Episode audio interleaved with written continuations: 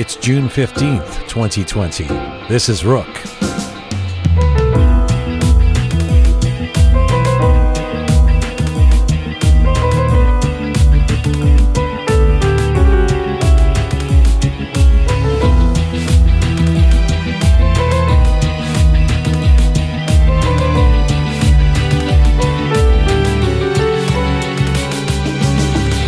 Talk about shining the light as a global Iranian community on our musical artists in the diaspora and back in Iran, it's important to not just highlight the best from the past and the musical styles you might naturally fall back upon, but also those who are paving the way for Persian music's future.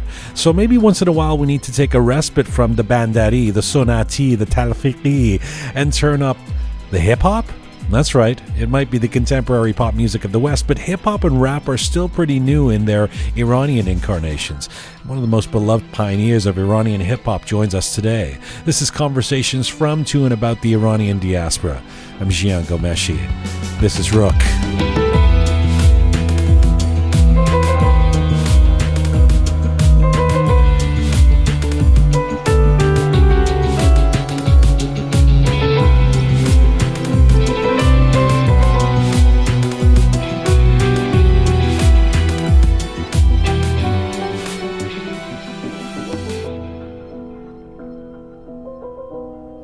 To episode number 18 of Rook. Hi, Shaya. You're speaking with your keys.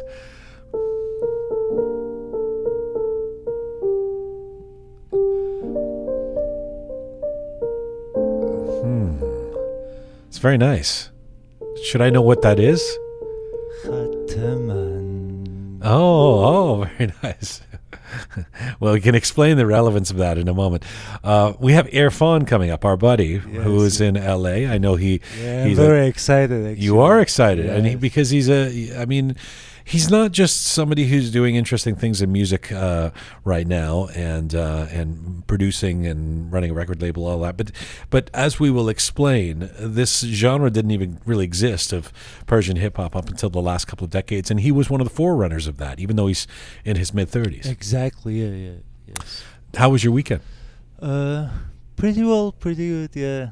Actually, the weather is great. The weather's great. Yeah, and I, I, I had a day of playing. Sometimes I I I'm home and uh, actually my my dog Oogie, you know, little yes, Oogie, I have yes. a little French bulldog.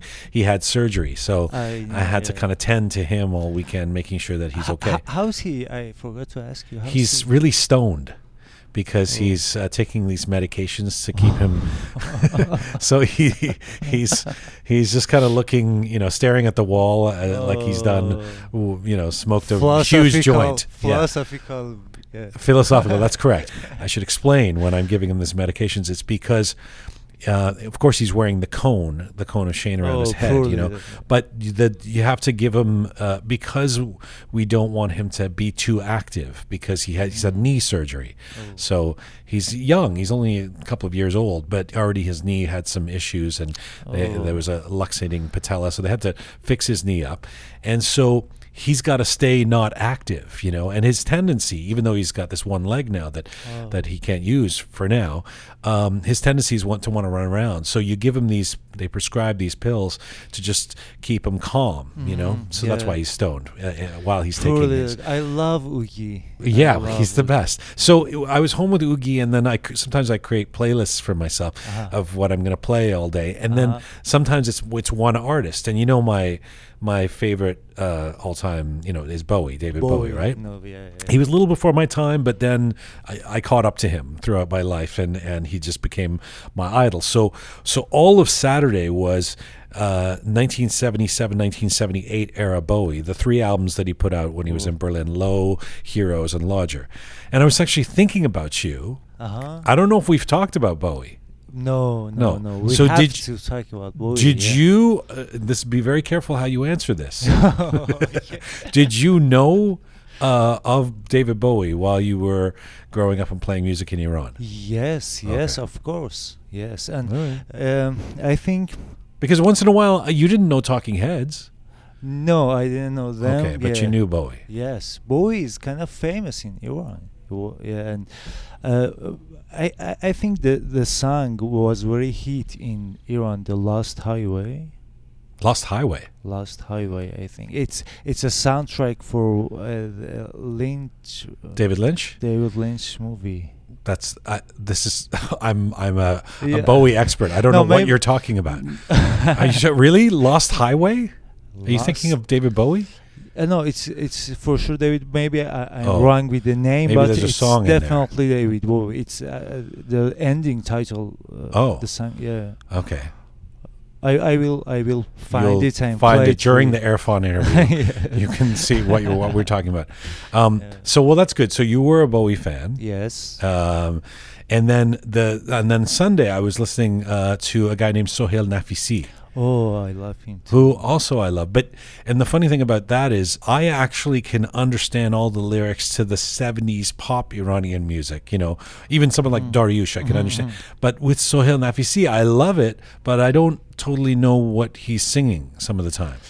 Uh, but usually he sings the uh, actually the th- the song that I love from him. He, he sang one of Ahmad Shamlu's poems, and I love that. And he he you know he he never sing a cheesy Mm. thing, and I love him. I love You him. know what I love uh, from Sohail Nafisi? When he was on the Lost Highway soundtrack. It was great. I think it's. I'm not sure if that's the right one, but I think Lost Yeah. Highway. Yeah, Yeah. he was. we need to look that up. I, I have no. I I might be wrong. No. It might be a the Lost Highway. No, I I will find it. Okay. uh, All right. All right. I feel like we need to find it right now. Yeah. Should I look it up? Yeah. Lost Highway. Uh, so we're supposed to have started the show here. Uh, oh, 1997 film. Okay, so soundtrack. Is it Boy? I'm sure that. Um, y- yes, yes. There is a song. Yeah. Wow, this is uh, this is going deep here. There's a song by Bowie on the soundtrack, Yes. but I- the, the, but there's 22 songs on the soundtrack. One of them is David Bowie. I mean, it's not the most. It's the, not the first reference people think of. Yes, but, uh, That's I, what- I, but yeah, that's what you knew him from. Yeah, yeah. All it's right. actually it's the first song that I I knew Bowie, and then I got to him, and I he's All right. Yeah, I stand corrected. Uh, Trent Reznor produced that that Lost Highway record from Nine Inch Nails. Okay, um, let me get to our guest, who's uh, who we've just talked a little bit about, but um, uh, a very interesting guy. You know, while American youth of the '80s and '90s could grow up idolizing hip hop artists like Grandmaster Flash and then Public Enemy, the Beastie Boys, or then Snoop Dogg. Not a lot of kids born in Esfahan in the 1980s were dreaming of becoming superstar rappers. That's partly because prior to the last couple of decades, Persian hip hop wasn't a thing. It was something that literally did not exist. In fact, it's such a young subgenre that one of its grizzled veteran pioneers is actually still only 36 years old. And these days, he sounds something like this. اقله خاطرات بچگی. تو دره خاطرات نشگی. شدیم درگیره هرچی راه بد بگی. ولی ندادیم ما باج به شاه و بردگی. حرفم که می‌زنیم جای پردنی. وقت سر بریدنم یاد جای پنبنی تو زندگی سرت میره باشی سر بزی این با موش بدونی زده داشتی سر به جی آره بدون تیم هارتر منه. قبل عمل شما سارتر و زده. هنو لمس نکردی It's a little taste of Erfan Paidar, or just Erfan, with one of his latest tracks, Paidari, a song off his album from last year called Ayatol Trap. He is a poet whose works run the gamut from daily life and fun screeds to social issues and political commentary. He's a songwriter, a producer, a podcaster, a label owner, and undoubtedly one of the best known hip hop artists to come out of the Iranian global community. Erfan joins me from Los Angeles today. Hello, sir. Hi, Jian. What's going on, Shaya? It's good to talk to you guys finally. I'm excited to have this conversation. I'm I'm really happy to have you on. I, I really am. Uh, listen, first of all, I hope you've been doing okay during the COVID era. I, you know, I heard you say this in a very recent interview. You said, I want to quote you. You said, "There are a lot of things I've gotten used to doing during quarantine. I'm going to stick to doing those things." It was kind of a teaser because in that interview you don't explain what those things are. So what are those things, and how has the way you lead your life changed in this pandemic time? Well, there's a lot of things that you do that just cuts out the hours of your day. So much wasted time uh, when you're just going to work. Especially, I live in Los Angeles. Just getting to the office and back, and just doing going to the grocery shopping, anything. You waste so much time that you don't realize. And then since when the quarantine happened, I realized that I could organize my day so much more, and there's so much that I could do. Uh, just being at home, and then you get better sleep. You go out less.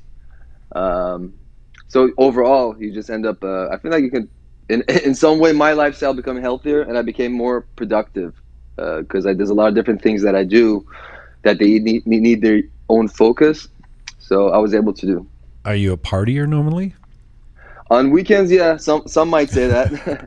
um, I like going out and um, not going out. I don't go clubbing and stuff like that, but I do like hanging out with friends, listening to good music. I like going, um, you know, out of town in nature, getting cabins and that kind of thing. So, um, anyways, you know, it was it's interesting because um, uh, so there's less 4 a.m. kebab at this point, and uh, after sure. after a night of of arak, it's interesting because um, uh, Melody from Abjeez a couple of weeks ago on the show was saying this time she's in New York has been eye opening for her. That somehow the isolation led her to looking inward and um, thinking a lot more about how she leads her life. H- have you actually experienced something that profound? I mean, it's okay if you haven't. Yeah, but- yeah, absolutely, absolutely. There was a lot of things that because. Uh, when you live really fast paced, and maybe it's not even just the quarantine, but when you get a break and you kind of something breaks that habit of uh, not even a habit, but just like going so fast paced with everything. You don't have time to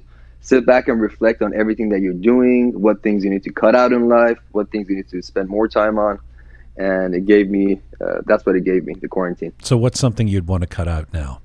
Getting more sleep. That's the number one thing. Uh, I wasn't getting much sleep. I, am just, I don't sleep long hours. I wake up, no matter what time I sleep, my friends make, make fun of me. They say if he sleeps at 12 o'clock at night, he wakes up at 6, 7. If he sleeps at 3 a.m., he wakes up at 6, 7. If he sleeps at 6, 7, he wakes up at 6, 7. So, um, really, you're, you're an that, early um, riser. Yeah, yeah, yeah. I've been always throughout my whole life. I'd wake up like 7 a.m. on weekends when I was like a kid and drive my parents crazy. You know that's that's uh, counterintuitive. That's at odds with the uh, drug-addled hip hop star image. Uh, I would expect you know you'd roll been rolling out of bed at one in the afternoon. You know, still sobering no. up. Uh, yeah. So you know we've talked to a few musicians during this period who've uh, spoken of their their fears for their careers with this pandemic and the aftermath. Of course, musicians not being alone. I mean, everybody's worried about this economically, but sure. certainly classical musicians or someone like Hamed Nikpay, who was on a few weeks ago, talk about how they don't know how they'll make ends meet without being able to depend on live show revenue in a time when there's not going to sure. be any live shows for the foreseeable future. Is it different in hip hop because you can depend more on recordings and videos to monetize your existence, or are you also worried about where things go from here?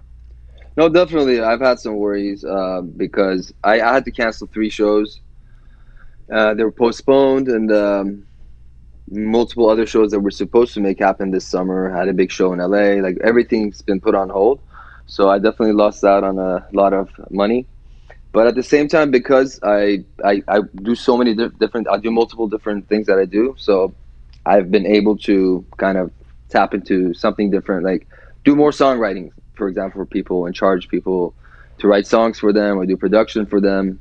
Now that I can't do shows, and I kind of I fall back on that.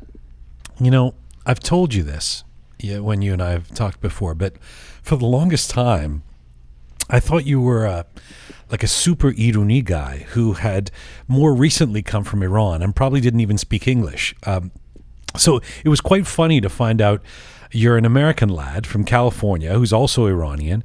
Uh, and in a way, you are the ultimate diaspora kid because you spent your formative years of, of schooling both in the United States and in Iran, kind of toggling back and forth. Tell me how that exactly worked. Yeah, well, my dad, he was a professor in uh, soil science, like chemistry of, of the soil. So uh, his since he was a student in the '60s, he always went back and forth between Iran and America. And then when he got married and he had a family, it continued. So uh, I spent, like you said, from kindergarten, uh, then elementary school, junior high school, and then from high school, uh, all four in Iran and here. So I was going back and forth every two two to three years. So total mix of both cultures and a lot of confusion that comes along with that. Just before the confusion, what's the actual architecture of this? I mean, what does it mean? You you you would do like half a school year in California and then go do the second half in Iran, or say you're in high school. What do you actually tell tell me what a year would look like? Yeah, pretty much. Like high school, for example, my tenth grade, I pretty much I I finished tenth grade, and then I came here for eleventh and twelfth grade and uh, I would just have to kind of assimilate somehow, and it's, it's difficult. It, it, was easier coming from Iran to here, uh, but going back to Iran was the difficult part because, uh, let's say like math, right? Math classes. I was I was way more advanced in math in Iran than when I came here. To the point that when I came here in the tenth grade, I was pretty much grad- graduated from high school. I had like there was nothing. I was just taking AP classes, and then outside of that, I was taking um, like I don't know photography, theater, those kind of classes just to fill up my hours because I didn't need school. But going from here to Iran, let's say we don't have Arabic here, as you know. Uh, so let's say going back from here to Iran, and then I haven't studied Arabic for two years, and I have to go to class and like do Arabic. It's just so difficult. It's insane, you know. It's almost like you're a social experiment. You know, what what happens when you take a kid and put them? Because I mean, you were born in Esfahan, but then you you spent the first few years of your life in the states, right? So much so that your first language was English, and so you That's went right. you went back to Iran as a little kid and learned Farsi. Is that correct? Yeah, yeah, yeah. I did. Uh, I did first grade here, and then I went back to Iran, so I had to do first grade over and I had to skip the third grade, and I did my whole third grade in the summer over there. And um, you know, it's tough. It's tough sometimes, um, but well, you know. primary school or, or public school or high school for that matter uh, can be pretty intimidating as it is. So then you're going back and forth and you don't always know the language as well. You're behind in some ways, ahead in other ways. Um, obviously it would have been confusing, but also intimidating. Did you ever feel like I just don't fit in in either place? Yeah, I kind of felt like that uh, in both countries because uh, I was a foreign kid when I went to Iran. I was a foreign kid when I came back here. So that whole identity crisis of who am I, where am I from, what's the deal with this stuff, and sometimes when you're a kid, you don't you, you don't look at these things in depth. So um, you just kind of ride along, but you know it's definitely tough. What what was your way of you see ride along? I mean, what was your way of dealing with that? You know, one of the ways I dealt with it uh, was to be angry at my parents. You know, I was sort of like, "Hey, why did you bring me to this place where people think I'm a terrorist or whatever?" You know, I, I, I was too young to really have the consciousness around um, what was going on, and, and in fact, this would be something that I would love later in life, this dual cultural experience and all that. But as a kid, it's how did you react to that?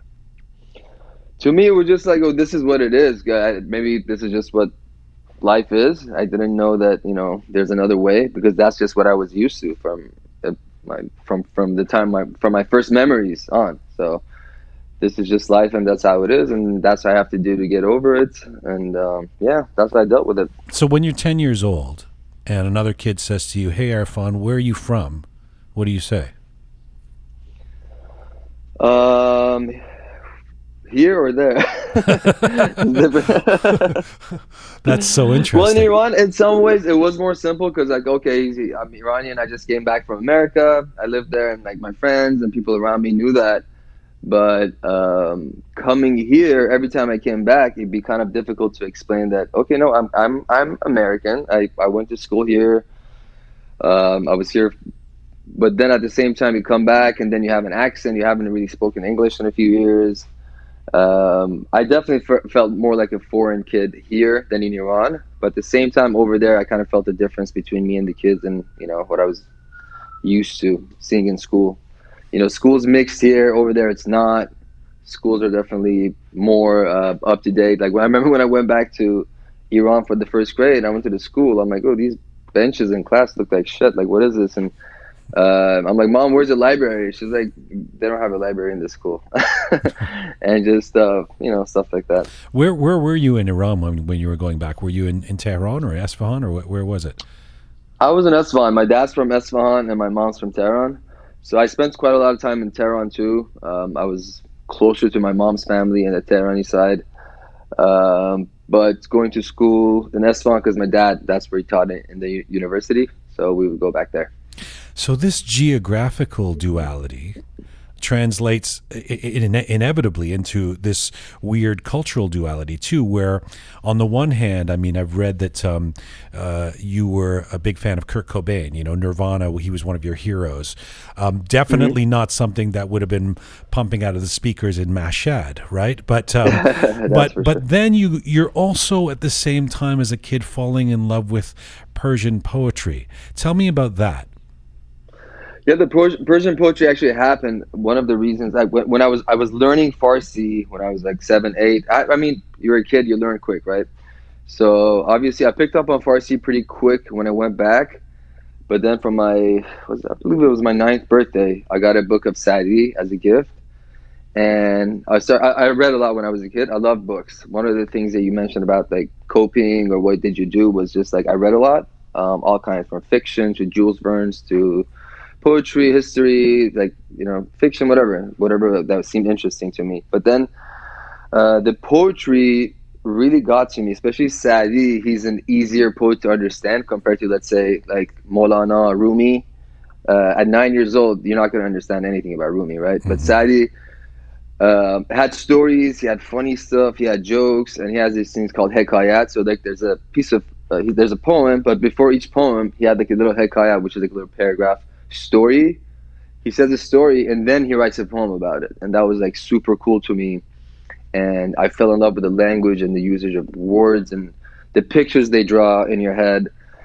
Um, so I just got really interested. I'm like, so who else is writing poetry? And then I got into the more difficult stuff and more complicated things, and uh, got to Omar Khayyam, which became my favorite and still is my favorite. I was going to ask you why he's yeah. your favorite.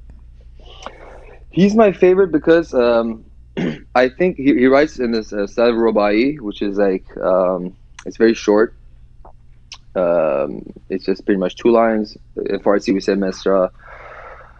Uh, it's like two baits or four mesras, and I would just uh, the things about life and death that he talks about, and he basically let me put it this way: Rumi, there's like you read two three pages of one poem, and at the end it says something that blows your mind. You're like whoa like mm-hmm. you know i read all this and there was a point to it that i get now and that's crazy. Khayyam, he says these really big things really important things that's important to everybody. It's mostly focused on life and death and living in the now.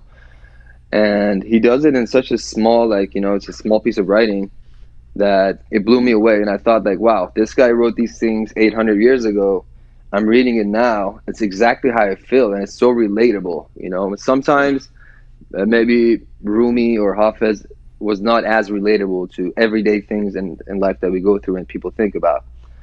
And that whole message of life and death and living in the now, and we're not going to be here forever, of Khayyam changed my life. And it was one of the reasons that got me thinking about death and got me to uh, be interested in writing and wanting to leave something in behind you know, because I'm like, okay, he wrote this stuff 800 years ago, and I read it right now, and if it's like he wrote it today, I want that. I want that when I'm gone. So many people came before us, so many people are going to come after us, with no mention, nothing left of them. Um, what's going inside me, I want it to be here, and I want people to relate to it, and you know, know that I was I, I was here. So, yeah. you know, I have to say, it's um again, maybe this won't seem like a surprise or, or something that even, even that interesting to a, a, lot of Iranians or people of Iranian descent in the diaspora, but um, it's still interesting to me to hear people like you talk about being a kid, getting into these poets, these sophisticated poets. I mean, as as someone who grew up in London and Toronto, um, it, it, would. I mean, it's not like we didn't have kids in in, in class certain classes who were really into reading and poetry, and uh, you know, there'd be the sort of uh, one kid who'd be immersed in that stuff even from a young age. But it would be inconceivable to think that most kids are reading Rumi or or Omar Khayyam at ten years old. That's a very uniquely or interesting Persian thing. And I wonder how, when you were consuming and, and absorbing these poems, and then you would come back to American Erfan in California, um, how you would, or if you would, talk to other kids about that stuff. Well, yeah, I mean, I guess it's still even even for an Iranian or Persian kid, it's not typical for everybody to you know read poetry, and like none of my friends were into it. Um, so I mean, I, I I spend a lot of time playing in the street with my friends, play soccer on my bike, but then I really like to read when I got home, and it wasn't something that it was like that's part of like me being alone because I went back and forth so much. In some ways, I felt like misunderstood in both countries.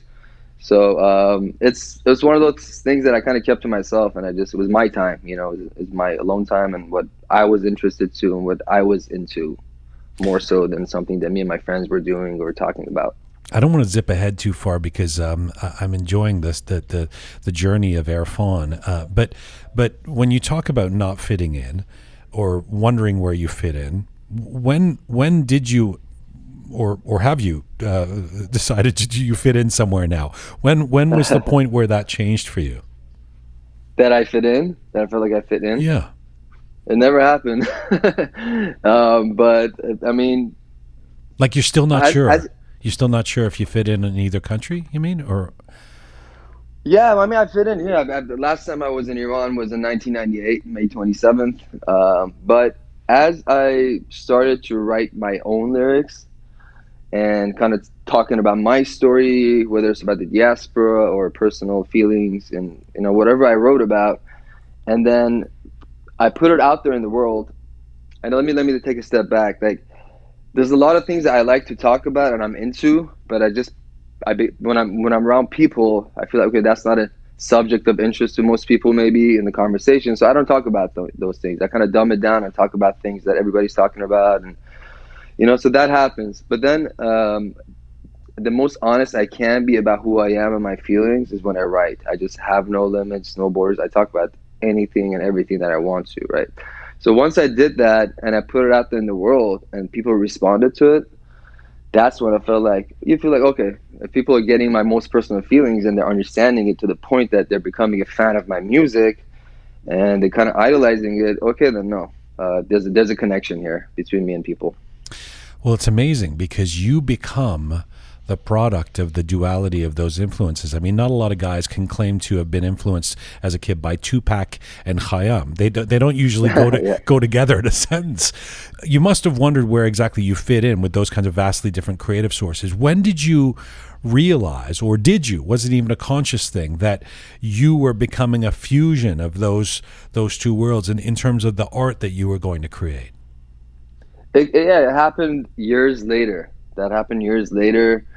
Um, and now, maybe when I was a kid, I didn't like the fact of going back and forth so much, and I didn't like it. But now, like everything, all the you know, every bad thing that happens in your life, every tough thing that happens in your life, at the time it's shitty. But later on, you realize like, okay, I you know, I learned a lot from that, and that changed me. That made me tougher. That made me more. Um, I kind of sometimes I feel like I'm a chameleon um, I have no fear of just going to any country, starting over right now, starting a new field, new job, nothing. Like I don't have fear of anything, and that comes from my background. And um, wait, what? What do you mean? So if you so. What, what, what so if they right if right now you were told you, you you have to go to Argentina and start over you that would be you'd be okay with that yeah, yeah, I'm okay with that. Sometimes I, I, I strive for it. I, I, want to do it. You know, like sometimes my friends like, come on, come on, like chill. Like I'm like, I want to go live in, you know, maybe I like Spain. You know, it's interesting. Go, they're like, dude, shut up, just chill, relax. You're good. You don't have to like. But you that. still want to be Erfan uh, with your legacy and your albums and all that, or or would you be cool with, if all that was taken away? No, no, no. I mean, that's that's a big part of my life. I've spent the past 20 years of my life to that. So I don't want that to go away. But I mean more in the sense of a lot of people. Um, they like stability and they like to getting in the rhythm of something and staying there. But I have no fear of you know losing that rhythm and starting something new. So even if I would go to Argentina, I would still continue to do my music. But I'm not afraid of, about the unknown of what Argentina is and its old new land because I've lived in so many different countries and cities and places. That's just like every the whole world is like you know I would say it's the same to me, but it's it's just another place to live. I actually, that's, that's I, I, I, completely yeah. understand and relate. I want to actually see if I can deconstruct this to go from the those influences of Tupac and Khayyam mm-hmm. to what you become as a hip hop artist and a, and a rapper, because it's so fascinating. Persian hip hop did not really exist when you were a teenager, which, by the way, wasn't that long ago. I mean, Twenty years ago, there's no such thing. You're considered one of the yeah. pioneers of the genre, along with artists like Hichkas or Zedbazi how is it that you could even conceive of something that had not been done? I mean, did it feel strange or somehow odd when you first started rapping in Farsi? Was there part of you that sort of thought, "Can I do this? Is this uh, is this allowed? Is this weird? Is oh, this going to be accepted?" Absolutely. There's a world of doubt, and you know, uh, there's fear of getting into something new always. And so I was writing poetry and it was all self-reflection, right? And but then I also loved music. I grew up on like rock and grunge and then I got into rap. And Tupac was a huge influence because listening to Tupac as a foreign kid, as an immigrant kid here, um, gave me strength and power. Like the way Tupac uh, basically talked about himself and his life and like, about the hood. Like I never lived in the hood, but I listened to it and like I saw it like it was day. You know, like I, I saw everything that happened because of his words and the emotion that was behind the things that he was saying. There was other rappers talking about the hood, like gangster rap and this that, but the emotion wasn't there. You know what I mean? But the emotion that Tupac had made me feel like okay, and you could get through everything. And then I'm like, okay, I want to do that. I want to do that for other kids, and I want to do that for Iran and and and and, and um, for Farsi speakers because I had gone so much from Iran and the Farsi language and the Iranian poetry. So I'm like, let's mix these things up, and I just you know started doing it. Do you remember the first time you did that? The first, yeah, I remember the first first rap that I wrote. I remember, and I told one of my good friends, like uh, Nima and my brother Adele. Um, I told them that this is pretty cool, um, and I recorded it on the beat of Mobb Deep Shook Ones in my room on that beat and the laptop that had a broken microphone. I had to like get on the ground and like scream into the laptop and just started doing it like that. And um, you know, I got I got motivation from a few really good friends. And what happened when you listened back? When I listen, I don't have that. I wish I had that song. I have no idea where it is. But like when I listen to my first songs right now, I mean, it really takes back. It's a emotional journey. When I listen to it, kind of like I think about the past, let's say, 17 years since I got since I started doing it seriously so let me get something out of the way, which is that, you know, when I first heard some Persian hip hop, mm-hmm. I, I, don't want to throw anybody, any artists under the bus. Some of it, not all of it, some of it sounded like, to me, like Iranian guys adopting popular hip hop beats and song riffs, American riffs and beats and, and even melodies, and just rapping over them, but this time in Farsi. So, like, let's take uh, 50 Cent and just rap in Farsi. It didn't feel entirely inventive in some cases. How do you react to me saying totally. that? Yeah, yeah, absolutely. But then when I, uh, I think me and the first guys, like, like they came out, we, we were kind of writing and doing it at the same time. But some of their music came before me, and when that happened, I'm like, whoa, there's other people rapping in Farsi too. But at the same time, I was a lot more. I wasn't as easygoing as now. And at that time, I'm like, what the fuck is this? Like, they're not. Um, it's not original. You can't just take someone else's beat rapping with the same flow and melodies as them about the same subject. This is a translation. This uh, of this. This is not you know original music. And um, also, I was lyrics were very important to me and what you say. And some lyrics like sounded funny to me. Like, oh, that's cheap, you know.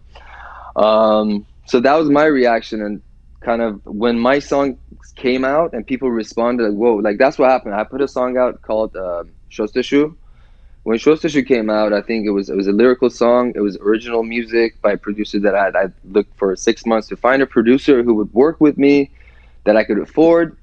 And when I got the response from that, I'm like, okay, then I'm on the right track. I'm doing the right thing, and I'm a very momentum driven person.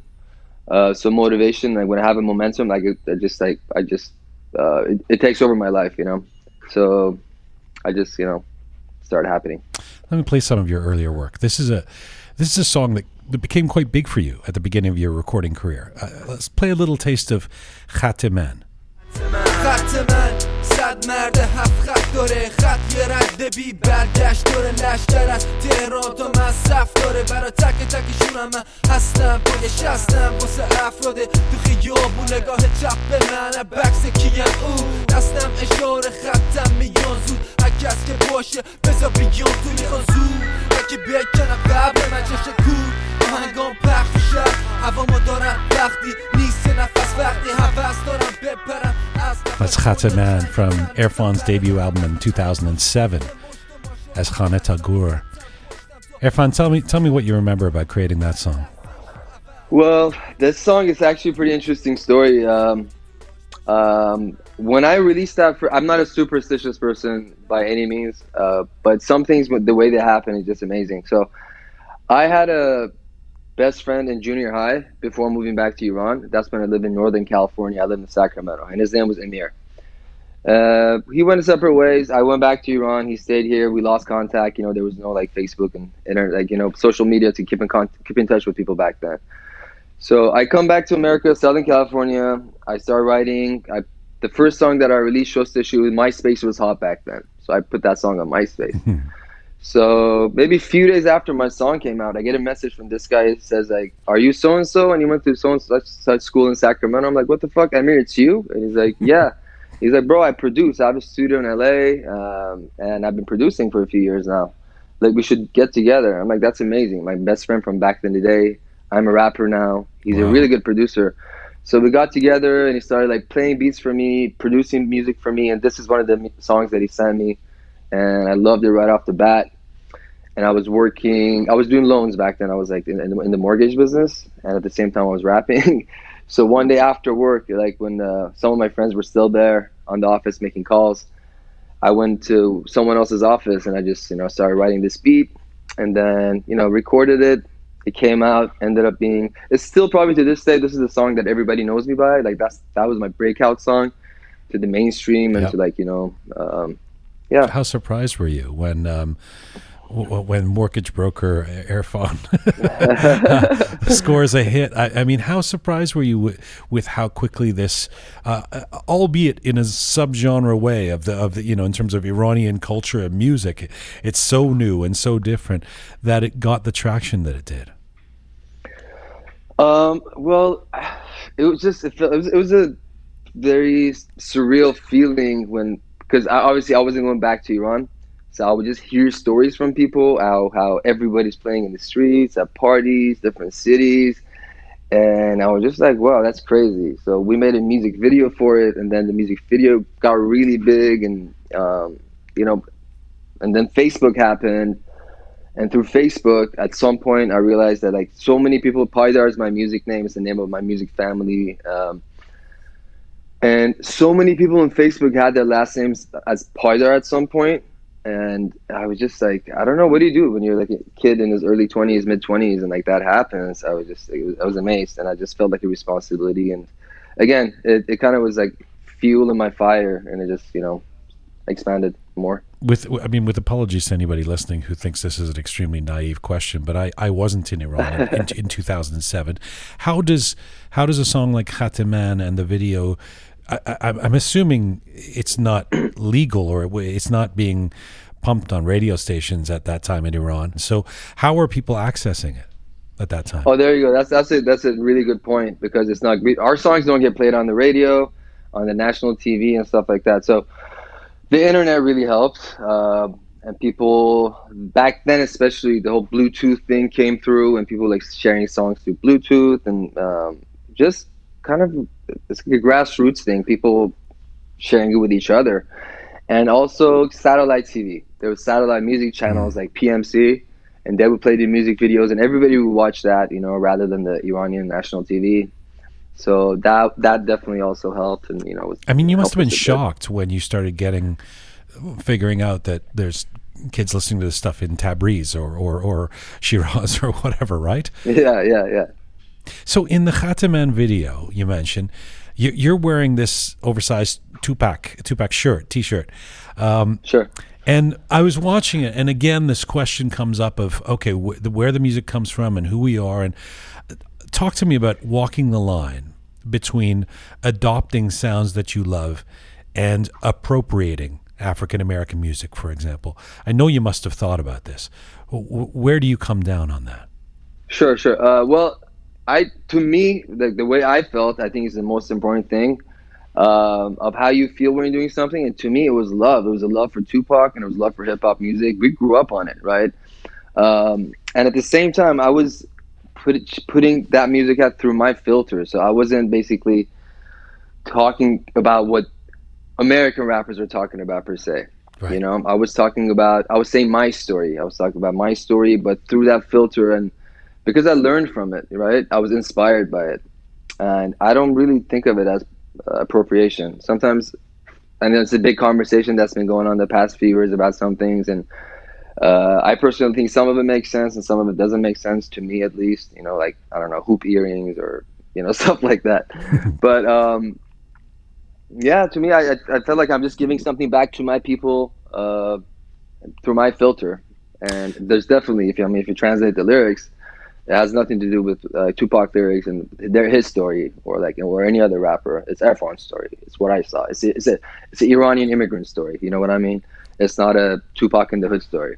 The other conversation that happens and has been happening in recent years, and it's the same one that people have about punk rock too, but they certainly have it about hip hop, is to say that hip hop artists, this is not Iranian hip hop artists, but mm-hmm. in general, have lost their way in terms of where it originally came from. You know, something that that was the poetry of the street when it emerged in the late 70s and early 80s in New York has become this thing about sort of bling and, and whatever, you know, uh, sure. that, uh, and, and it really is more like pop in many cases now. Do you feel like Persian hip hop is about the street or is it more the the domain? I mean, with exceptions, of course, of, of middle class or upper middle class Persian kids. Mm-hmm. I mean, uh, which is which is fair too. Um, have you reflected on that? Is there a class dimension to to Persian hip hop that is different from uh, where hip hop would have started in America? Yeah, I think there's there's definitely something about that, but I uh, and a lot of people like are like try to put hip hop in a box as far as like what it should be about. Hip hop should be about politics, should be about the streets, and then like it shouldn't be about like mainstream or like partying with cars and stuff like that. I'm like, you know what? It's just like a style of expression. To me, that's what it is. Even if you go back in the old school days, there was like hip hop is like they said there's hip hop, he to the hip. There was that, and then there was Public Enemy, right? There was like right. even different styles of hip hop from the from the very beginning. It wasn't every, but uh, so this on the same note, I think the Persian hip hop game, Iranian hip hop game, um, some people want to say that it should be about this or it should be about struggle. Right. I don't believe that. I think even though I don't support, you know, the other stuff and I don't like it, I don't listen to it. It's not, but I, I think everybody should have the right to express themselves however they want about whatever issue and subject they want. You know, if you don't like it, don't listen to it. Some people think, oh, hip hop's dying. This is ruining the culture or something like that. No, there's both both sides still exist. They're doing their thing. You know, if someone's has wait, wait, wait, wait. Somebody some, said that about Persian hip hop that it's ruining the culture or that it's a yeah, yeah, yeah. That's still going on. A lot of people say like you know the whole like back in my day thing or back in the day thing that exists about everything. um, it exists about Persian hip hop too right now, and people say um, maybe the original rappers, which is like, man, I'm one of them. So what they say supports what I do, but still, I think like even the people that are doing it right now, and I think they're doing it wrong. Like for example, as far as um, it might not sound like the rap that I want to listen to, but I they should have the right to do it, and I, funny, think it's it's, me. Yeah. it's so funny how that how quickly that can happen. Like it's only been fifteen or twenty years, but I actually talked to a young hip hop guy um, here in Canada, you know, a couple of days ago before this interview, and I was asking him about you, you know, and mm-hmm. he's like twenty one, and he was like, "Yeah, man, I love the old school Erfan Hichkas, but what it's become," and I'm like, "Wow, how quickly did that happen?" So like it's like he's talking about you as if you're like you know seventy years old, and now there's the a new school and stuff, you know. But you know I, what it is, Jian. I mean, a, a big part of it is that people want the whole world and art included to revolve around what they want and their taste, and that's a big problem with anything, right? So if someone, I have, I, I'm, I'm, there's a lot of rappers that uh, from old school to new school that they stick to one subject and they can only rap about one thing. Right. So now that could have two reasons. One could be that they're one dimensional. They, they don't think about anything else really that they want to write about. The other thing is that maybe that song or the songs they did initially worked for them. So they're like, okay, I'm just going to stick to this lane.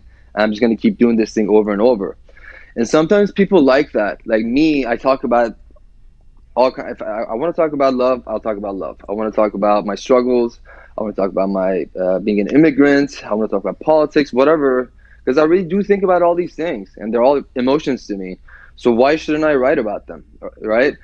So what's that done to my career, my fans, are that I have split fans between the different songs that I did. They're all big songs with a lot of followers, but some people like the Erfan that talks about depressing shit. Some people like it when I'm angry. Some people like my political songs. Some people like about like let's say you could call it party songs or whatever. And they want to be Nazis about it and say that no, you should do this one because I like it more. You know what I mean? it's kind of um, so that's what's happening. Let me let me continue on this musical journey of Erfan. By 2010, you put out your second major album, Hamishagi. Uh, I want to play a popular song. I don't know if you're sick of this song, but it's always been one of my favorites. So I want to play a bit of Dobare. Uh, let's take a listen to this.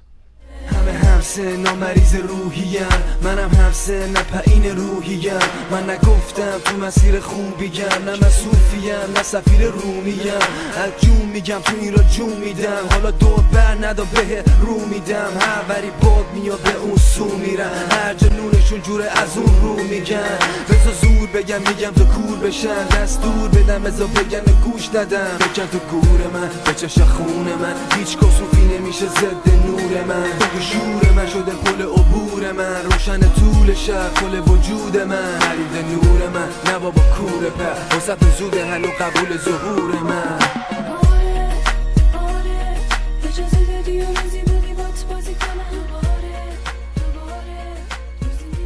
That's Dobare from 2010, Erfan. So around this time, Erfan, you relocate to Dubai for four years. What was that about? Well, I went to Dubai for the first time for a show at a concert, and then around the same time, um, there was this uh, young artist that I started working with named Behzad Leto, who's uh, you know pretty big in the Iranian rap game now. Sure. So Behzad was telling me he had, he hadn't even released any songs. He was kind of like, a, you know, he listened to my music. He really liked me, and uh, we're in touch uh, on that note. And he's like, "Come here, Dubai's really cool. There's a lot of opportunities to do things." And he went, I'm like, well, if you think there are opportunities, go find some people. And let's make a music video. Let's do some stuff. You know, you know people there. You live there. You have the connections. So he went and uh, he talked to some guy. Um, we connect. I talked to I talked to that guy. When I got to Dubai, we had a couple of meetings, and he's like, "Let's make a studio together. You have the power. You have the artist. You have the fame. You know the music side. I'll be an investor. I'll do the business side, and I'll, I'll be the like, bank for it. You know, I'm like, awesome. That sounds cool. I've, I've, I've always wanted to do something like that. So I ended up, you know, after the show, I came back here. A month and a half later, I packed my bags and put some stuff in storage and just moved to Dubai. With, You like, did the Argentina thing. yeah, You're like, I okay. mean. exactly. I was like, whatever, let's do that. It's something new. So um, I moved to Dubai. We started a label. We started a music studio. But after a while, things just weren't going as planned, and there were some clashes between me and that guy. And um, so the whole thing got put on pause. But I stayed in Dubai for another few years. So I lived there from 2000 to 2014, doing various different things. I worked at a TV channel. Um, then I got into real estate towards the end before moving back to Los Angeles. And I lived in Malaysia at some point in between. I, I moved to Malaysia for three, four months. I didn't like it. Um, uh, it happened through my job, and I went there. I told my boss, you know what, I don't like it here. Mm, It's, it's not my thing. So I moved back to Dubai, and anyway, here we are So today. So there's a couple of things I want to ask you about there. Fir- First of all, when you say I was doing some real estate and all that, I, I always find this shocking. You, you're one of the biggest hip hop artists in Iranian history. Your videos, even by 2010, around that time, are getting tons of views. You're you're uh, you're you must have had. I guess uh, do we have streams in 2010? We didn't have something like Spotify, but you must have been selling a lot of records. Um, so uh, is this is, is that to say that you couldn't make this hundred percent your career yet at that point? Oh, absolutely. Because it's not. We were. I wasn't selling a lot of records. People download stuff, right? In Iran, who's? I mean, when ninety five percent of your fans, let's oh. say ninety percent of your fans, are in Iran, right? And you can't sell any songs there. You can't do any shows there. You can't partner with anybody for any businesses there. You can't do any merch there, merch selling merchandise. What do you do? How are you making your money, right? So, I always did other jobs, like financial stuff. Like I was in the mortgage industry, and then but at the same time, in my 20s, the struggle was that when I focused on that and I made like decent money, then my music suffered, right? So then I would save up money for a while and then I would get back into my emotional zone, tap into myself, make really good music, but then my making money side would suffer. You know, I would I couldn't do business, like I couldn't mix them up together. It's something that I learned and I'm better at it now in my 30s. Like I learned how to do that, but back then it was a struggle, and so no, I wasn't making good money and I wasn't uh, doing good financially at all when I was in Dubai doing those things and I had to have other jobs. People who regularly listen to Rook at this point might be tired of already of me saying this, but I just find that really heartbreaking because it's the same story as Hamed Nikpay or Ali Azimi, people we've had on the show who who you, you've got this huge fan base and you mm-hmm. can't even get the support to continue doing the craft that's created the fan base because uh, because you can't get a direct access to them. Oh, I mean, it's it's heartbreaking. I find. It is, and and then not only that, but then your fans and the people break your heart too, by saying that you know they always the, the issue that I had compared to rappers living in Iran. A lot of people in Iran because they haven't been on the outside, they haven't lived on the outside of Iran. They think once you leave, everything's beautiful. Money starts pouring in, you mansion, Mercedes, you know all those things, and that's just not true for us who who've lived here and we've struggled. That's just not the case. So for them, they always thought I have it easier as an Iranian rapper on the outside, or I must be really rich, or my father is rich and he's paying for my hmm. like career. And when in in reality, I was working my ass off, like you know, 80 hours a week, making money, and then I would spend my money to make a really good music video. And people, instead of saying, "Wow, you hustled, man, you did a good job," they're like, "Oh, well, you live there, it's easy." When in reality, the rappers who were in Iran and had a name music was free for they lived in their parents' house. They didn't have rent. Like studios are free for people who are famous in iran that they're rapping there you know what i mean? And that wasn't the case for me. And that was always like a very annoying thing that pissed me off and you know it still goes on to this day. And another point that i want to make about this subject is for some reason that this doesn't happen in like you don't see under jay-z's like instagram or drake's instagram you have money you're comfortable. You don't see like american fans saying that you're being rich or making money is not a bad thing here. People like no. Ralph Free, they're like, no, awesome, he did it, he killed it, he made Especially it. Especially in hip hop, it's, see, it's seen as yeah. a as a validation. Yeah, yeah, yeah, for sure. But with Iranian people, like success, if you're success, if you make money or something like that, they're just like they they, they want to put you down or like you know talk shit about you or say like oh he has it easy or like you know kind of uh, not recognize the things that you've done for the music and for yourself and for your life more importantly. Why do you think that is? I think it's just lack of knowledge. They just don't know. You know, they just. I, I, and I also, think as as growing up in Iran, like what what is America about? You could be whoever you want. You could make it. You could make it really big. Um, like same thing in Japan. Like Japanese culture is really big. As like you know, you focus, you dedicate yourself to your work and your life.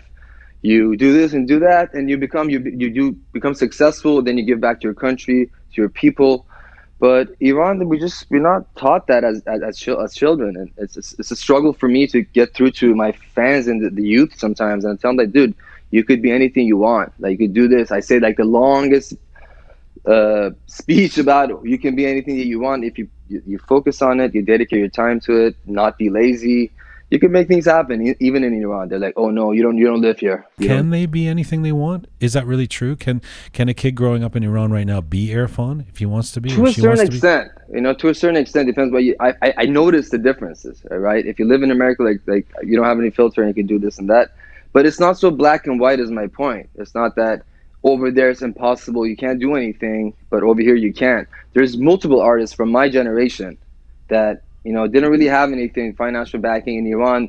They made it big in Iran. They moved out and they made a career and a life for themselves outside of Iran, right? Mm. If you want to do that.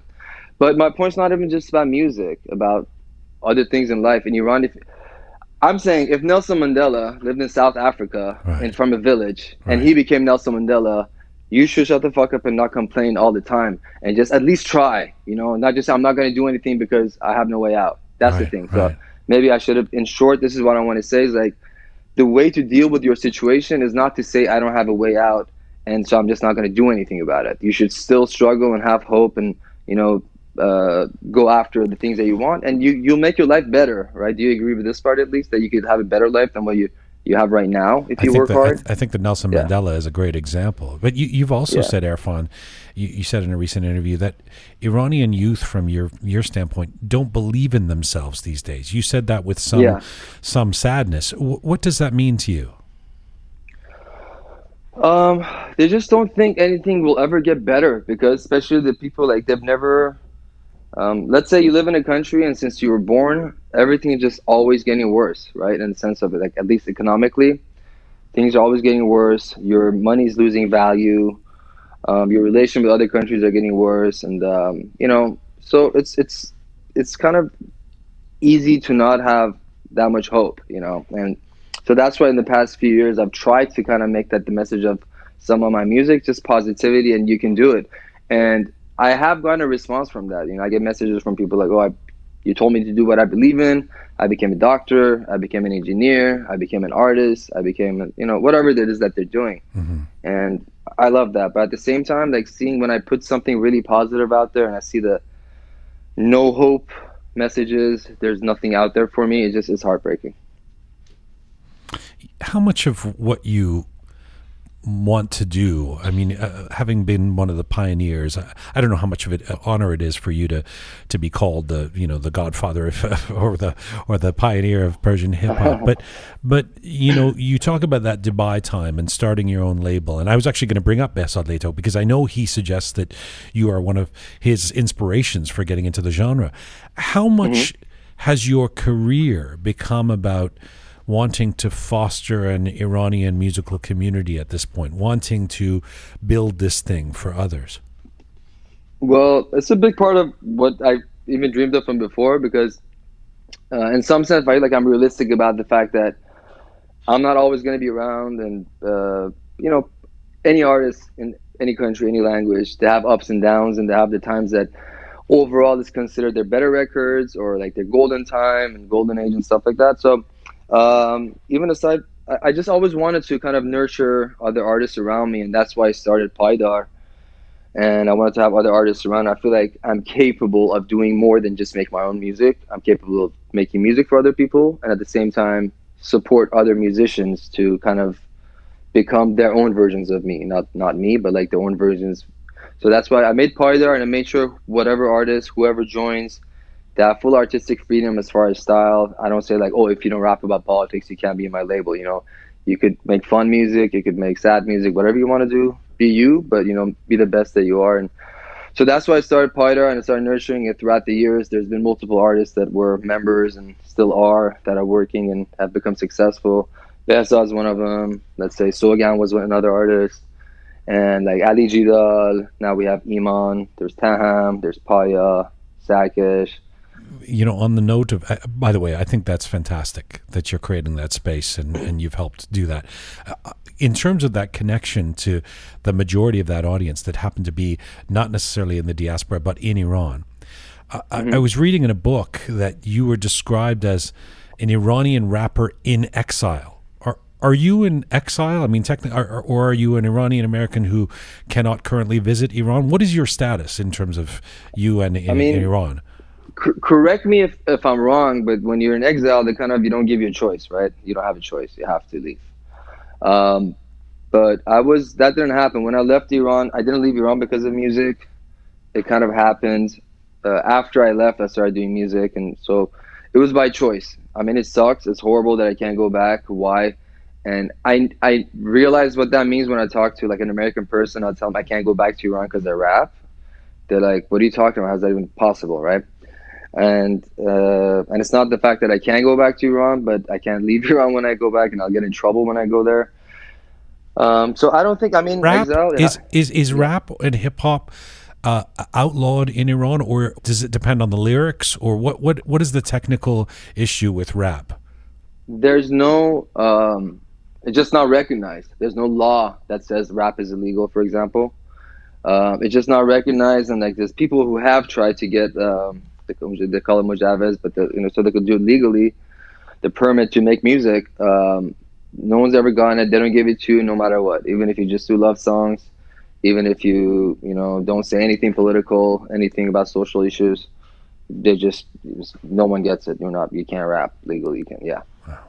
Like let's say so if you wrote a if you wrote a, a, rap song lauding like celebrating the Iranian government, would, that, like a hip hop celebration of the of the regime, would that would that get aired or? That's what well, I'm wondering I mean, if it's by genre or by by lyric. You know, I'm so frustrated hearing stories about censorship that I I uh, and I know that it's impossible to to deconstruct this in any sort of logical way sometimes because it's just whimsical. But I I'm very curious. You know what it actually means. Yeah, yeah. Well, I mean, even there are rappers who they don't have the permit, they're not legally doing music, but they secretly get support but and they try to make them big. Let's say there's some guy named Hamid Safat, and his music, I mean, is like pretty much uh, supportive of the situation and everything over there that happens, right? And sometimes they go on these trips to these like um, like Karbala, and they go to like war zones and stuff like that to have that they, they have like um, they keep that persona, right? That like supportive of like everything that's going on. Um, and even they don't get the permit, but they do what they want. No one bugs them. They don't get arrested. There's even artists who leave the country and do concerts and go back, and they don't get in trouble somehow, right? But um, so it all depends on who you know, how how well you're connected. But as far as just being legal and doing shows there, selling your music, it hasn't happened for anybody.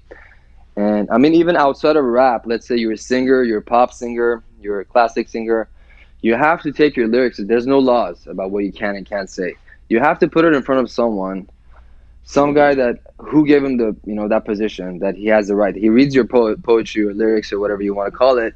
He says okay you can sing this song. The guy from Ershad you can sing this song uh, it's okay. And then someone else goes and like they li- read their lyrics oh you can't do this song you know? It might even be the same lyrics It just depends how if the guy likes you or not and there's no written rules and that's the fucked up part you know? There's no like um yeah, there's nothing they could like go based on it. Be like, okay, if I do this, for sure, I'm going to get in. So this this brings up the notion of social commentary and, and political dialogue in some of your music. We started the interview playing a taste of Pi Paidari uh, from your latest album. It's a song that, that has some pointed commentary sprinkled into it. How how important is it for you to be addressing issues around what is happening in Iran or what is happening with people of Iranian descent? it's very important to me. You know, even as long as it's been since I've been back, it's one of the things that emotionally really affects me. And sometimes I don't know why. Like sometimes I'm watching like a documentary about Iran. Some guys went to Iran to eat, try Iranian food, right?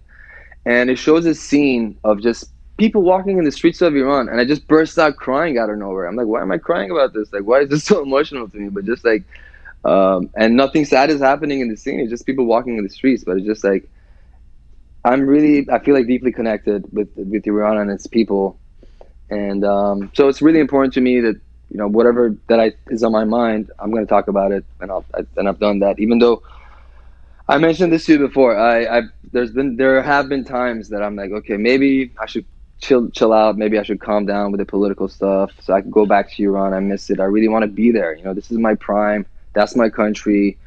I'm rapping for them. Why can't I go back there, right? But then something else goes down. I'm like, you know what? Fuck it. Like I'm like not saying anything about this. And um, so wait, wait, yeah. a, wait a second. You you see something. You see a video or an image of of the streets of of Iran and people walking outside a cafe or something, and you start to cry.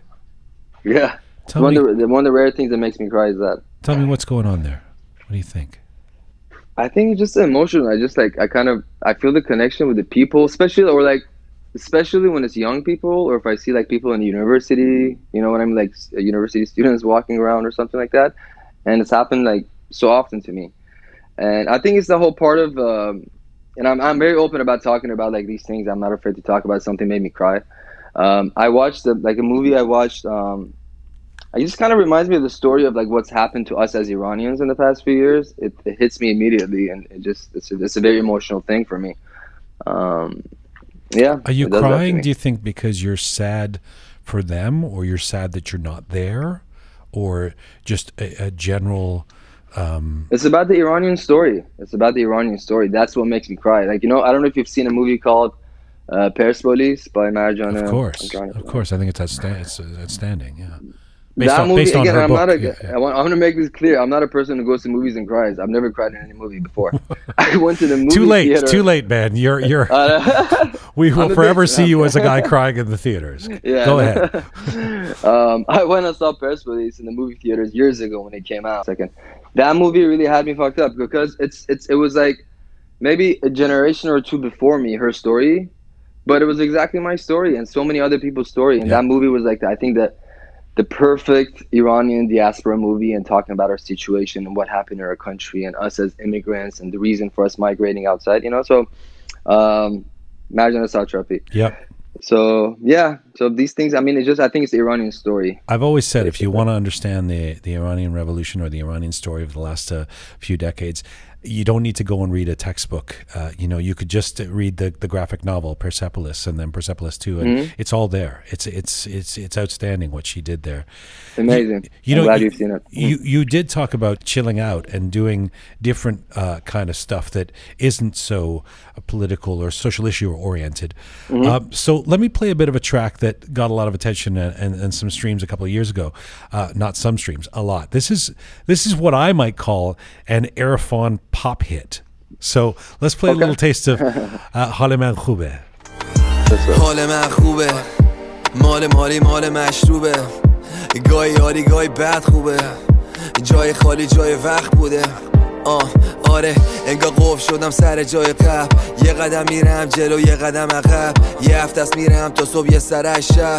یه سر میدم قول یه ذره عوض میشم.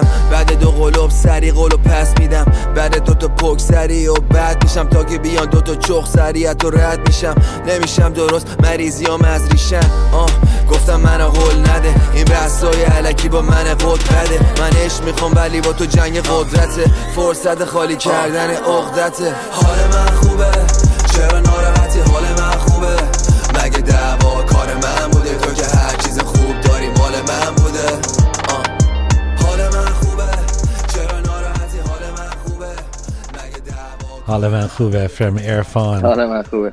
Try, try to get that Yeah, out of your, your out of your head now, everybody. That's a it's an infectious song. But you know, there you are in that video, lounging on a boat in the sunshine. There's a lady there. This is, I mean, this is not the socially conscious Erfan now. This is the fun Yeah. Erfan, right? Yeah, exactly. I mean, I mean, it's not even the fun thing. This song, like, it's a happy song. I'm thinking I feel good.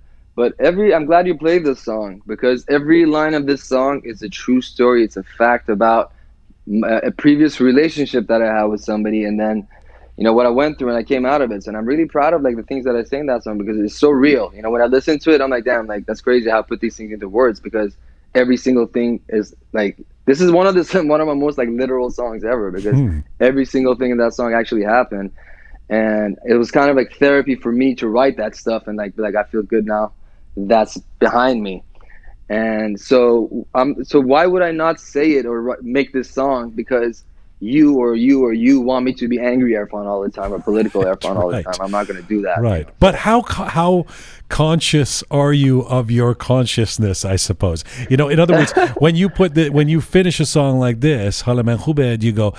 Okay, now I got to talk about sanctions. I got to. I got. this is this is too. I'm having too much fun. I mean, really, eh, how how much Yeah, do you edit yourself in those situations? I just feel like we the things I it, it, for me it's the things it's about my surroundings right? Like whatever is happening around me I take it in. Um, sometimes when I write a song it's something like it's a mixture of something that happened like last night a story someone told me something happened in the news and something maybe happened 20 years ago right? And I put it together makes me write a song. So it's not- it's never um, uh, premeditated that okay i'm going to sit down and write a political song there's always a reaction to something that's happened whether it's political or social or love song or whatever it is it's, it's, um, it's, it's a reactionary thing I know I can't keep you forever. I just got a couple more questions. I want to ask you about your impressions of the diaspora. Um, because I, I think someone like you, uh, my personal view is, it's as valuable or more than someone uh, than an academic or someone whose job it is to sort of uh, uh teach us about uh, the diaspora. Because you travel, you see people of, of Iranian descent around the world who come to you for you to explore them. You know, last year yeah. you did a tour in Russia, and when I heard about this, my first reaction was how many Iranians are there to come to Erfan shows in Russia? But I know you had significant crowds there. So what can you tell us about those experiences? Yeah, well, it was a decent sized crowd. It's definitely nothing like like let's say Toronto or like Istanbul when there's millions, but um, uh, not millions of crowd for me, but you know millions of Iranians right. living there. Um, but it's a different experience. Uh, sometimes when it's like a full student crowd who are who have came somewhere recently from Iran, um, it's just more emotional, right? Let's say I go to Istanbul, we have a packed show. Some real fans come from Iran, they fly all the way from Iran and come stuff like that. But at the same time, some people are there because, let's say, j- just like when you go to a Drake show here or a Jay Z show or whoever's concert, some people are like, oh, let's go to the Drake show tonight. But they're not like hardcore fans, right? Or with any other concert. Right. So, but when I go do a show in Budapest or in Moscow, they're all hardcore fans and they're students and the people who like know every word to every song and it's just like it's a beautiful feeling and i feel like that's when i feel those are the shows that i feel the most connected with iran because that's what they are. They just came two weeks ago last month six months ago and they're going to go back in two years right? So it's just it's, it's, it's, it's very emotional. But can i just point out how interesting this is? You obviously you're iranian and you, you grew up half the time there etc but you're a guy living in california they are they are in Moscow, coming recently from Iran, and they savor coming to your show because it reminds them of home. Yeah, it's pretty amazing. yeah, and I mean, a lot of artists don't go there because it's a smaller crowd, or like I mean, like this. Uh, I that, I shouldn't like I should change the verbiage on that. There's not there's barely any shows in Moscow, right? So when you go there and you do something like that for them, uh, it makes them very happy, and it makes me very happy. And it's just crazy how the world is that you know, Iranian, like you said, living in California, Iranians living in Moscow, both away from the country. We get together somewhere and we connect like that, and it's, it's beautiful. Do you feel on some level like you have to? I mean, you are effectively, in some ways, an ambassador for Iranians in these situations.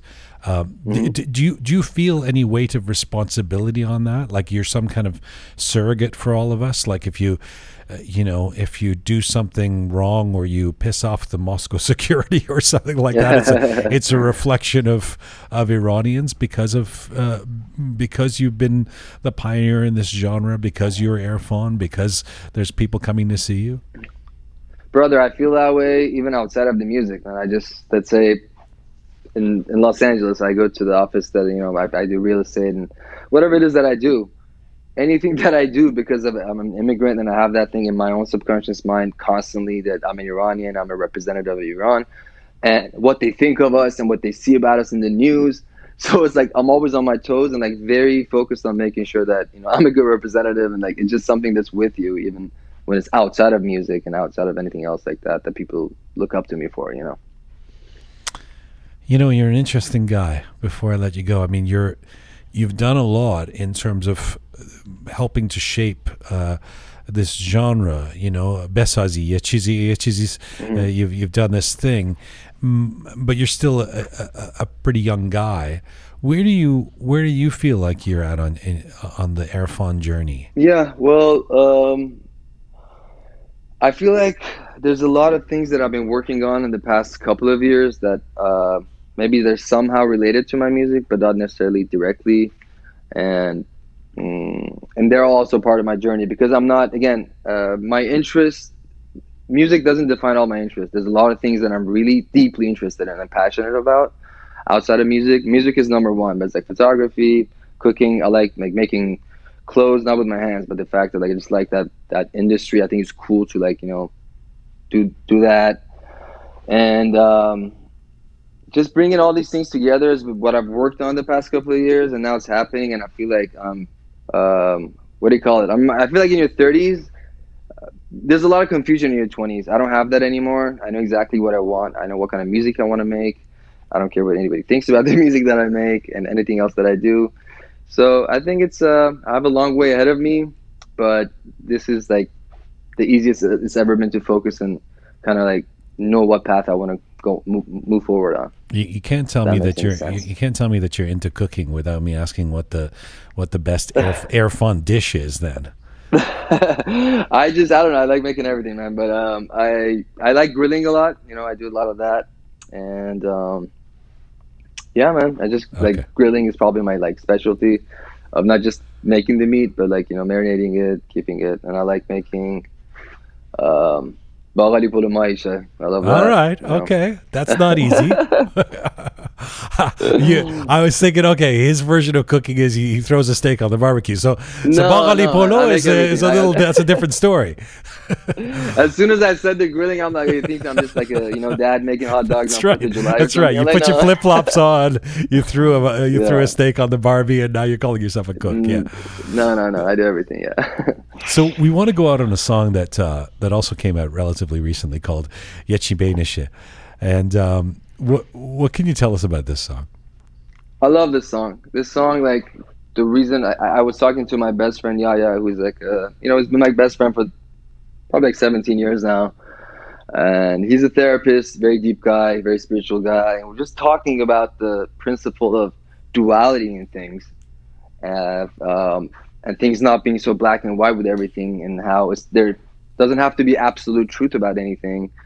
Um, oh, if you make money, then you can't be spiritual, or you have to let go of all anything like that you like to become like a um, Buddhist in a temple, or you can't. You know what I mean? Like, so we're just thinking about different things that like no, there's grays in between. You can do both to a certain extent, and um, and pay attention to the, the, surroundings of who you are, where we are in this world, and you know, still be true to yourself and the things that you love, and you have to act a certain way and a lot of it even became from like just on social media today. A lot of times people like if they're spiritual and the conscious um, they want to seem conscious then they have to dress like a you don't have to dress like a hippie indian to be conscious mm-hmm. right? You don't have to you know and uh, just kind of talked about duality and the second thing that i talked about and i just came together and i write, wrote this song that afternoon it's been a real pleasure, man. I've learned from you. I've uh, laughed with you. Uh, uh, uh this has been really enjoyable uh, and educational, and and um, I, I, so appreciate you taking all this time. Sam here, brother. Really nice talking to you, and uh, we'll be in touch. Mizun Thanks for everybody for tuning in. Khodafis. Thanks, brother. Bye bye. Khodafis. Take good care, bro. That's Erfan Paydar, an Iranian rapper, recording artist, songwriter, producer, label owner he joined us from Los Angeles, California today from 2019. This is his song, Yechi Benisha. And this is Full Time for Rook. Thanks so much for listening. Thanks for supporting. Thanks to our amazing team, Mizun Bashin. This time to everyone. سفید و سیانی یه چی بینشه آره راستی و ریانی یه چی بینشه آها نه خوبه نه بده نه روزه نه شبه نمونده نه رده. آره همون یه چی بینشه. آها. گرم و سرد نیست و یه چی بینشه. آره. جزر و مد نیست و یه چی بینشه. آها. نه شله نه شره نه قله نه دره نه گرگه نه بره. آره همون یه چی بینشه. میگم پولو بده بره سودو بده بره. مادیاتو همه دود کن بده بره. یا که روحو بده بره قلب خوبو بده بره. از انسانیت هرچی تایش موندو بده بره. میگم ترسو بده بره شکو بده بره. گذاشتم بر خودت حدو بده بره. حد وسط داریم. هم پولو می‌خوام هم رو توی هر رو تاشو می‌کنم من کم رو تو. سفید و سیانی یه چی بینشه. راستی و ریانی یه چی بینشه. نه خوبه نه بده نه روزه نه شبه. نمونده نه رده. آره همون یه چی بینشه. گرم و سرد نیست و یه چی بینشه. جزر و مد نیست و یه چی بینشه. نه شله نه شره نه قله نه دره نه گرگه نه بره. آره همون یه چی بینشه. یه چی بینشه یه چی بینشه. به حرفان گوش نده ببین دل بده. من می‌خواستم حرفان برسون شهر وقتی رسیدم بهت بگی زلزله می‌خوای جلو نرم. نکنه برسم به تو من. تو کی؟ من می‌خوام برسم به خودم. تو کی؟ خودم رو گم کردم لای گل گرگا. وقتی به خودم اومدم گرگا مثل بره شدم. برد و باخت ترد دروغه می‌دونم می‌دونم. آخر هر طول و فروغه می‌دونم. می‌دونم ببینم و من شاملو نیستم ولی نه کلی ناگفته تو سکوته می‌دونم. خوبی یا همیشه تو روته می‌دونم. قدرت اصلی هم تو روحه می‌دونم. می‌دونم هر کی سودم و تماشا می‌کنه. فقط منتظر سقوطه می‌دونم. سفید و سیانی یه چی بینشه. راستی و ریانی یه چی بینشه. نه خوبه نه بده نه روزه نه شبه نمونده نه رده. آره همون یه چی بینشه. گرم و سرد نیست و یه چی بینشه. جزر و مد نیست و یه چی بینشه. نه شله نه شره نه قله نه دره نه گرگه نه بره. آره همون یه چی بینشه. خیلی هدفمون فقط یه پلن آره. می‌رسی می‌بینی پله بعدی. و بعضی را پله ها تمامی ندارن. تازه می‌رسی قله می‌بینی قله بعدی و چاه می‌کنی به آب نمی‌رسی. هرچی میری بازم سیر نمیشی. آره. بازم پایین تر هر بار که می‌رسی. بازم به سرابه توی افق خیره میشی. اینا مسیرایی که مقصد ندارن. باید ببینی که مقصد کجاست. اگه یکم توی خودت بگردی می‌بینی که فقط مقصد خداست. نه اون خدا که اون بالا نشسته. خدا یعنی همین زمینی که توشی. نه اونی که دستت بالاست به سمتش. خدا عشق همه وصلیم. بفهم همه از یه روحین سفید و چی بینش. راستی و ریانی یه چی بینش. چی نه خوبه نه بده نه روزه نه شبه نمونده نه رده. آره همون یه چی بینشه. گرم و سرد نیست و یه چی بینشه چی؟ جزر و مد نیست و یه چی بینشه چی؟ نه شله نه شره نه قله نه تره نه گرگه نه بره آره همون یه چی بینشه.